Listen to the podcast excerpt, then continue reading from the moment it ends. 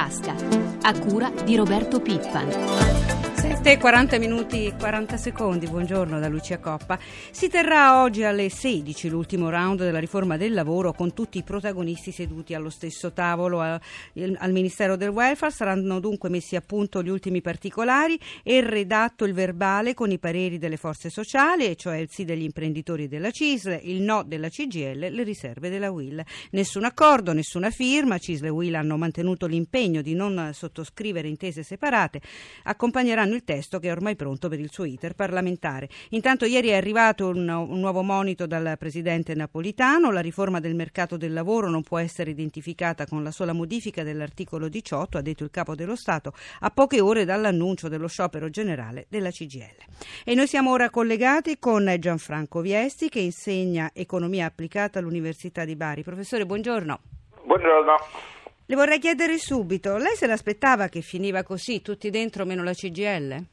Francamente no, pensavo che il governo eh, fosse più attento a, mm, arrivare a un testo più condiviso tra le parti, anche perché le conseguenze poi di queste decisioni le vedremo nelle prossime settimane, ma potrebbero cambiare un po' il clima politico e sindacale del Paese.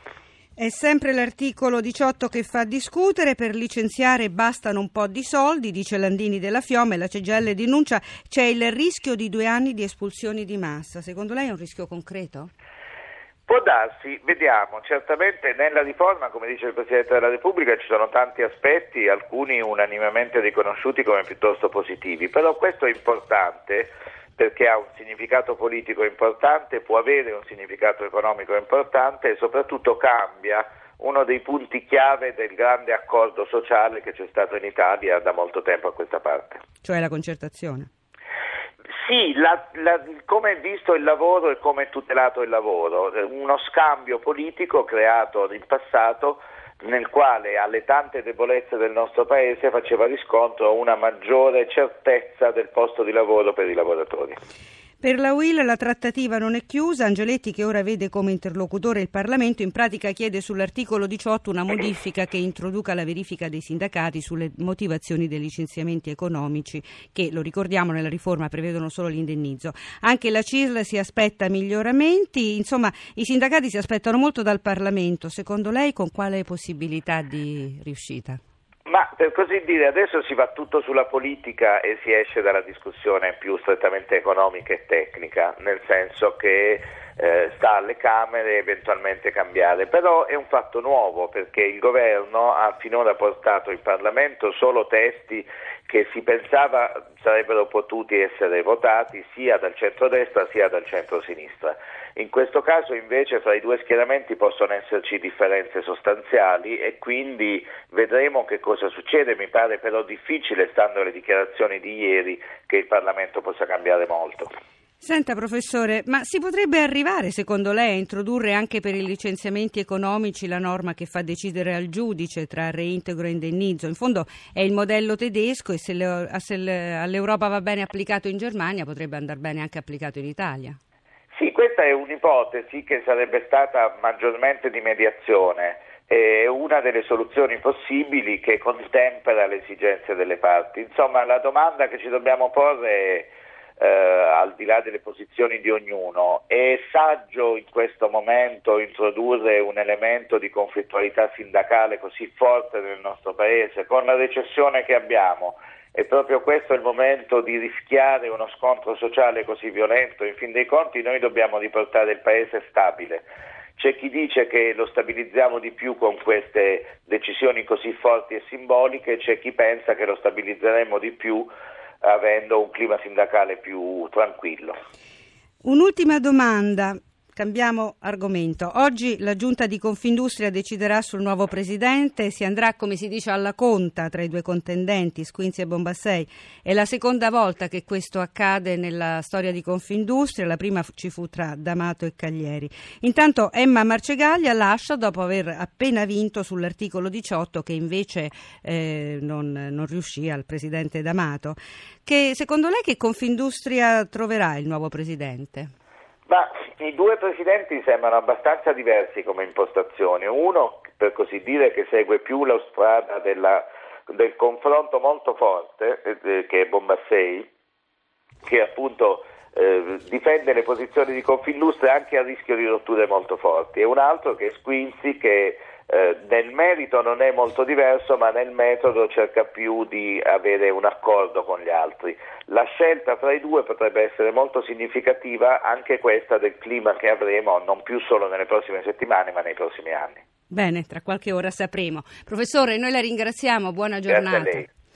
Continuiamo ad occuparci della riforma del lavoro, in particolare proprio della posizione di Confindustria. L'Associazione degli imprenditori apprezza la mediazione sull'articolo 18, anche se sottolinea noi avevamo chiesto che l'indennizzo rimpiazzasse il reintegro in tutti i casi, escluse le discriminazioni gravi. Al termine del direttivo dell'Associazione, che ieri ha fatto il punto proprio sulla riforma, Luca Patrignani ha intervistato il direttore generale di Confindustria, Giampaolo Galli. Sentiamo. I sindacati hanno già detto che faranno pressione nel percorso parlamentare per modificare alcune norme. Lo farete anche voi e quali misure vorreste vedere modificate? In particolare vorremmo evitare che si appesantisse di burocrazia, oneri e complicazione i contratti temporanei. Lei pensa che in Parlamento questa riforma potrà essere migliorata o teme che un intervento possa snaturarla? Se la si snaturasse se si facessero dei passi indietro noi rischieremmo seriamente nell'immediato sui mercati finanziari. Sarebbe una grande delusione del governo Monti e dell'Italia e questa sarebbe una cosa grave. La CGL ha già indetto un nuovo sciopero generale contro le modifiche all'articolo 18. Vi preoccupa un inasprirsi della tensione, del conflitto sociale? Certo che non ci piace che ci sia una situazione di tensione sociale, però questa era una riforma che andava fatta, andava fatta per i giovani, andava fatta per l'economia, per l'occupazione e anche perché c'era un'aspettativa da parte dell'Europa dei mercati finanziari. Chi non capisce questo non capisce un punto molto importante che riguarda non solo l'efficienza e la crescita dell'economia, ma anche l'equità tra generazioni. Lei pensa che ci sia ancora margine per recuperare in qualche modo il rapporto con la CGL su questi temi? Questo non lo so, né noi né il governo abbiamo mai preso la decisione di escludere la CGL, è stata la CGL che alla fine si è chiamata fuori. La CGL lancia anche l'allarme sulla possibilità che ci sia un boom di licenziamenti con queste nuove norme. Assolutamente da escludere, guardi l'articolo 18 non c'è sulle piccole imprese eh, sotto i 15 dipendenti, non c'è stato mai nessun effetto valanga nelle piccole imprese. Via libera della Camera alla fiducia posta dal governo sulle liberalizzazioni. Oggi il voto finale. Sentiamo allora quali sono le misure più significative da Americo Mancini. È entrata all'ultimo momento nel decreto e di fatto rappresenta forse la misura più significativa delle liberalizzazioni. Parliamo dell'IMU che verrà pagata anche dalla Chiesa e anche per le attività non esclusivamente commerciali. Manca ancora all'appello di fatto invece la reintroduzione delle commissioni bancarie sui prestiti, in modo particolare sugli sconfinamenti dal fido. Per il momento siamo all'ordine del giorno della maggioranza che invita il governo alla reintroduzione nella forma di un prelevo pari allo 0,50%. In ogni caso lo strumento dovrebbe essere un provvedimento ad hoc tra le molte misure l'aumento dei notai delle farmacie e l'avvio, speriamo, della vendita dei farmaci monodose, come avviene nei paesi più industrializzati. La tormentata vicenda dei taxi è stata risolta con un maggior potere dei sindaci in tema di gestione delle nuove licenze. Sul fronte mutui arriva l'importante novità di poter accenderne uno senza dover aprire un conto corrente, la possibilità per il cliente di trovarsi autonomamente la relativa polizza vita. Rimane però il contestato provvedimento sulla tesoreria unica per cui d'ora in poi i residui passivi degli enti locali fiscali, cioè i soldi non spesi, verranno riassorbiti dallo Stato. Stop alle tariffe minime per i libri professionisti, mentre conti correnti gratis per i pensionati, con assegni sino a 1500 euro. Il calcio finisce nel mirino del commissario europeo alla concorrenza Almunia che si dice preoccupato per lo stato economico di molti club e invoca un maggiore rigore economico. Sentiamo Enrico Pulcini. Una tale situazione non può continuare. Le regole sugli aiuti di Stato e gli obiettivi della UEFA contribuiscono a introdurre disciplina e razionalità nelle finanze delle società. Lo ha detto Joaquin Almunia, commissario europeo alla concorrenza, che con il presidente dell'UEFA, Michel Platini, ha indicato che le regole di lealtà finanziaria nel calcio sono in linea con le regole degli aiuti di Stato. Pur tuttavia, il commissario alla concorrenza mostra preoccupazione per i debiti dei club calcistici e non solo. Una nota della Commissione ricorda che i club professionisti sono presenti in molti settori, gare, acquisti, vendita e affitto dei calciatori, patrocinio, merci, accordi di diffusione, di pubblicità. Un sostegno finanziario pubblico a questi club è quindi suscettibile di falsare la concorrenza e di avere effetti sugli scambi tra gli Stati. Un tale sostegno è, sostiene la Commissione, in via di principio incompatibile con il mercato interno e non può che essere autorizzato che a strette condizioni. Quando le finanze dei club non sono gestite in modo sano, continua Almunia, e i club si trovano in difficoltà, le autorità possono essere tentate di accordare loro degli aiuti. Commissione UEFA, in una dichiarazione comune, annunciano quindi quindi che coopereranno ed esamineranno ogni caso molto strettamente. Insomma, il trattamento fiscale dei club che beneficeranno di aiuti di salvataggio da parte delle autorità pubbliche finisce nel mirino della Commissione europea. In sostanza, Bruxelles e UEFA sono preoccupate perché certi club versano a breve salari esagerati ai giocatori quando, dice Almunia, la loro situazione finanziaria non dovrebbe autorizzarli. Una tale politica è particolarmente sbagliata in una fase recessiva, dice Almunia, nel momento in cui gli Stati sono sottoposti a misure di austerità.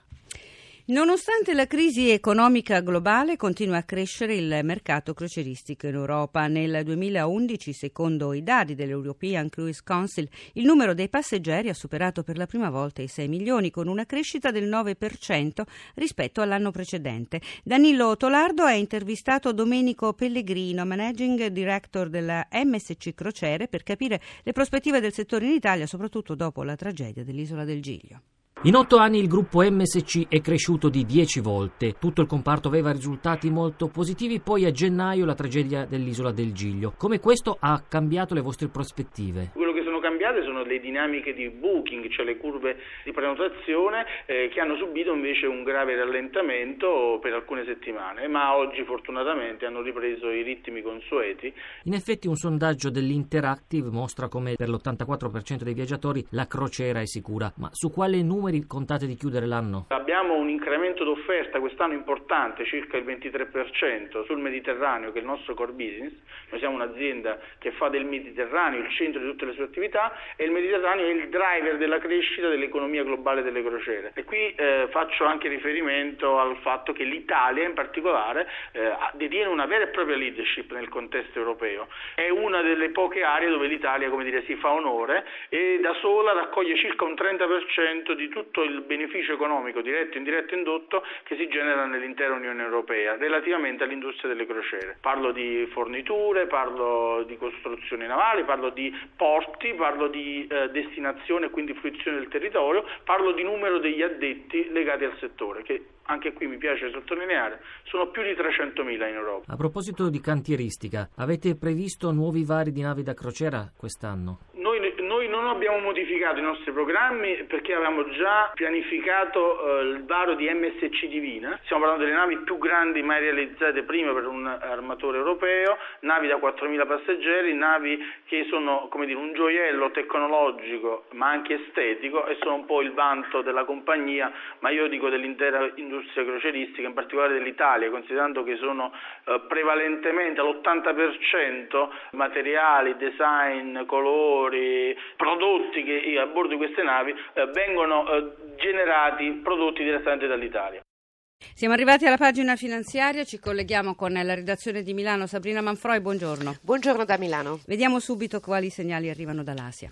Positivi questa mattina, Tokyo ha chiuso poco fa in rialzo dello 0,40%, Hong Kong sta salendo dello 0,17%. Insomma va meglio di ieri in Europa e in Asia. Sì, decisamente ieri è stata una seduta contrastata sia per Wall Street che per l'Europa. Wall Street, il Nasdaq poco sopra la parità, il Dow Jones ha perso lo 0,35%, complice alcuni dati negativi dal mercato mercato immobiliare. Per quanto riguarda l'Europa, invece, seduta eh, positiva per Francoforte, ferma Londra, la peggiore Milano, dove il Fuzzi MIB ha perso l'1,29%. Ed è in risalita lo spread, almeno ieri? Sì, ieri lo spread è balzato di 14 punti eh, rispetto alla chiusura precedente, ha superato i 300 punti base. E, Vediamo allora quali sono le previsioni per oggi. Le previsioni per oggi sono al momento tutte in ribasso. Bene, grazie a Sabrina Manfroi. Noi ci fermiamo qui. La linea torna a Pietro Plastina. Da Lucia Coppa a tutti voi l'augurio di una giornata serena. Appuntamento a domani.